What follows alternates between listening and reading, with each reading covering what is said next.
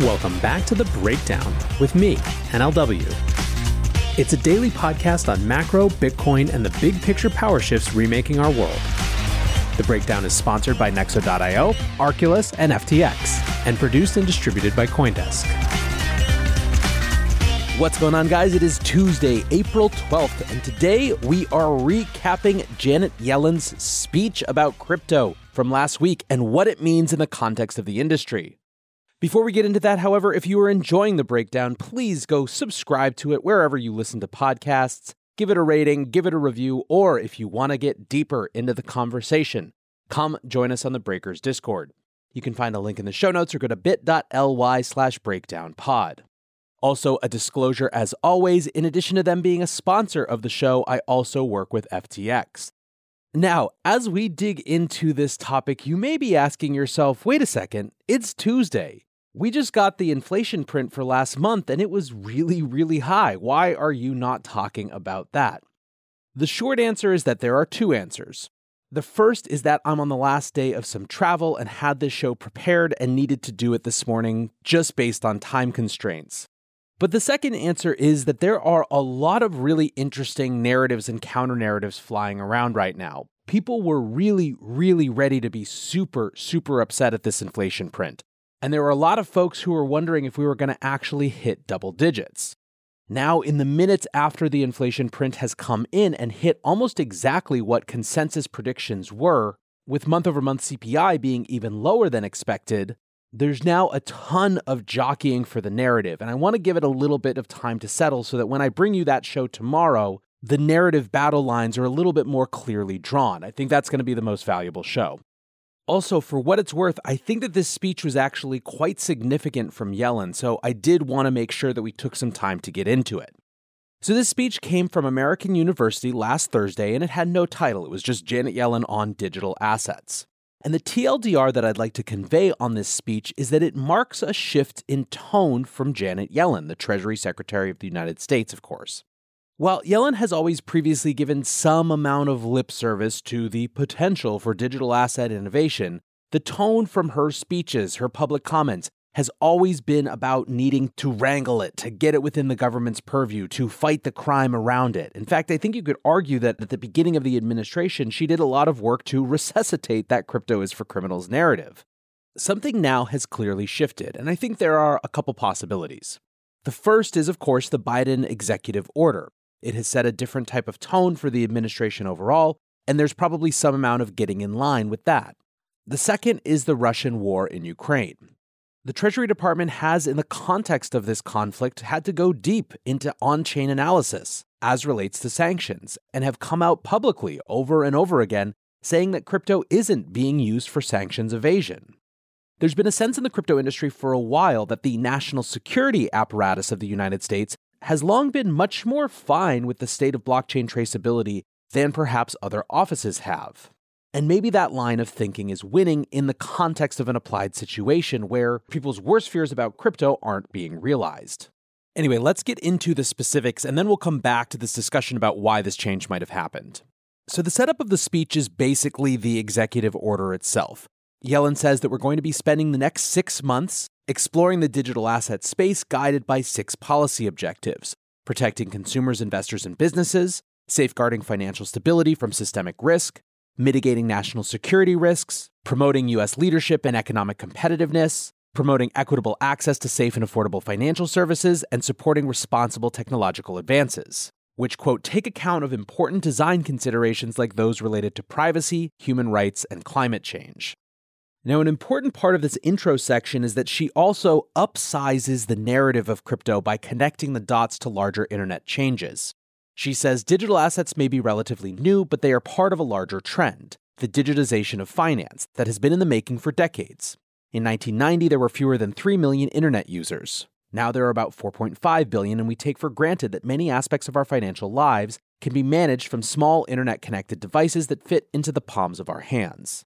Again, if you're trying to diminish crypto, you don't make that explicit connection to the larger internet trend. You just sort of view it and try to isolate it in its own terms. From there, Yellen constructs the speech around five lessons. She says, I won't predict where this work, the work of the next six months around the executive order, will take us, but she says that does not mean we are navigating without a compass.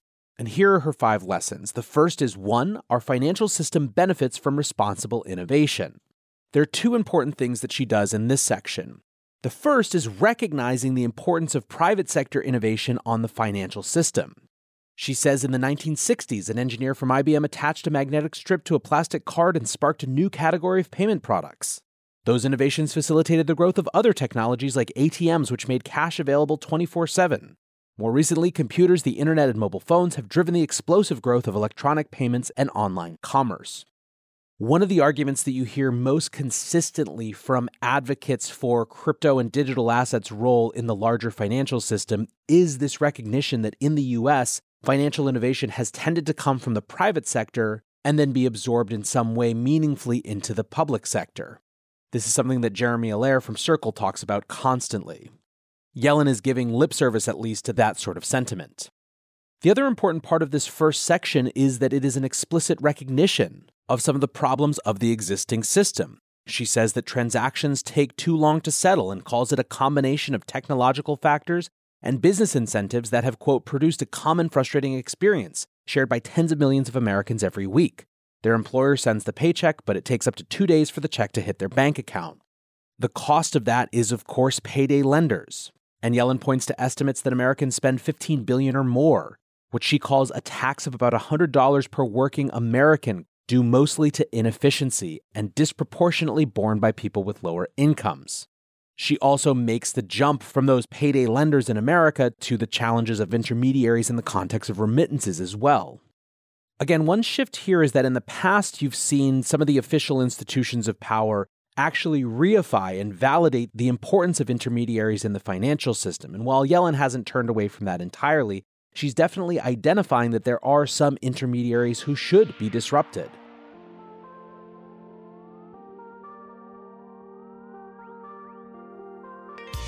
Looking for ways to step up your crypto game?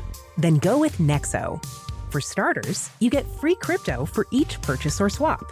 How about earning guaranteed yields? Up to 17% paid out daily. Ideal for you hardcore hodlers. You don't even need to sell. Instead, borrow instant cash against your assets. Get the most out of your crypto with Nexo at nexo.io.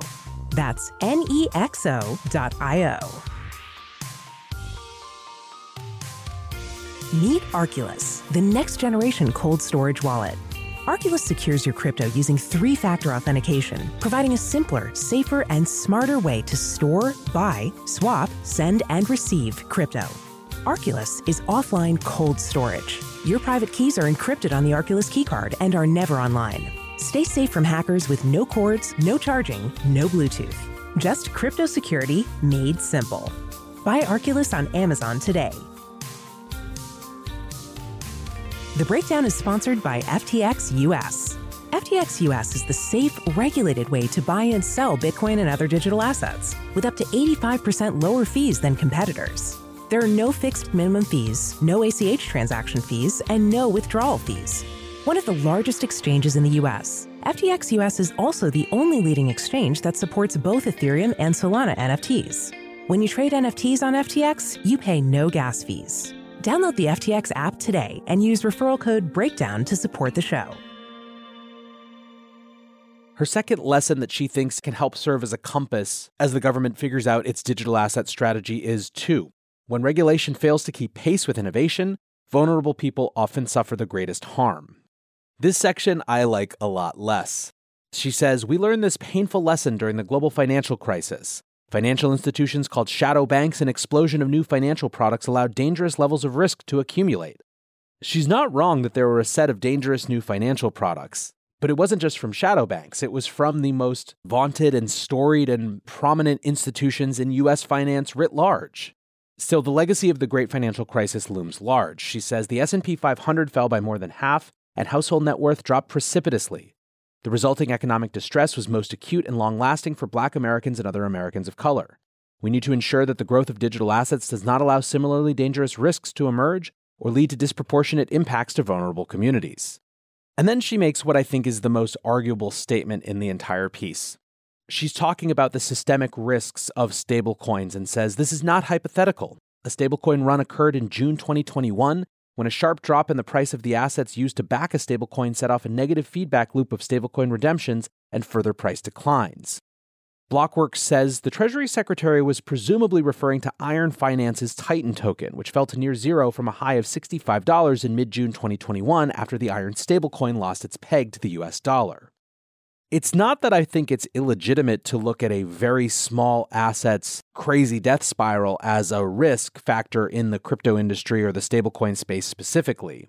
What I take issue with is the way that it's set up, clearly to make people think that she's talking about Tether or USDC or one of these other multi billion dollar stablecoins, which just isn't the case.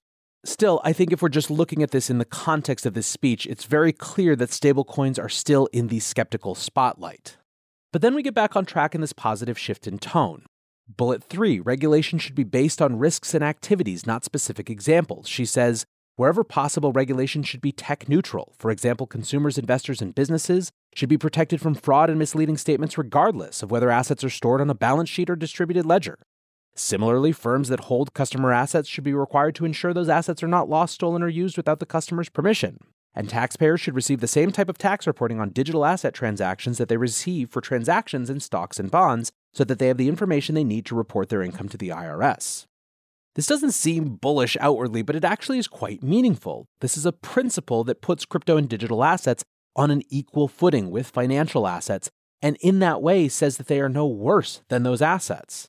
There is also an implicit and explicit focus in this section on prosecuting bad actors rather than targeting the industry as a whole.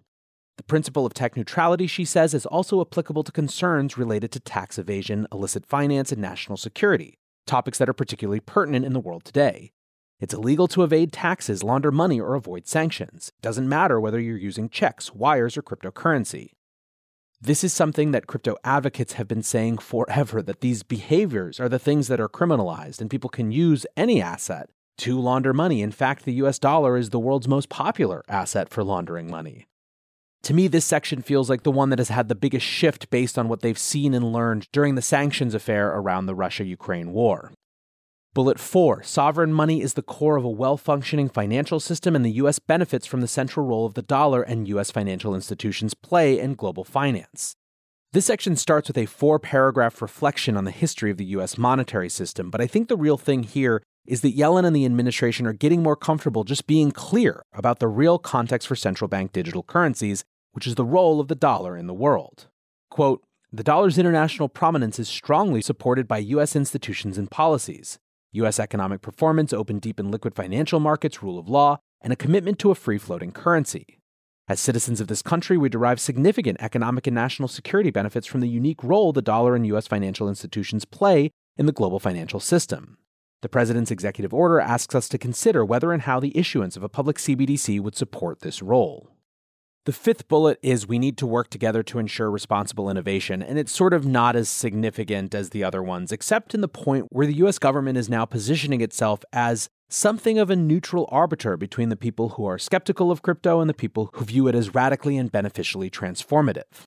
Indeed, they say, quote, such divergence of perspectives has often been associated with new and transformative technologies, which to me suggests that they lean inherently towards the positive side. So I gave you my take right at the beginning in terms of what I think it reflects as a shifting in tone, but let's see what some others in the community think. Jake Chervinsky, the head of policy at the Blockchain Association, said Secretary Yellen gave a speech on crypto today and it was dot dot dot really good.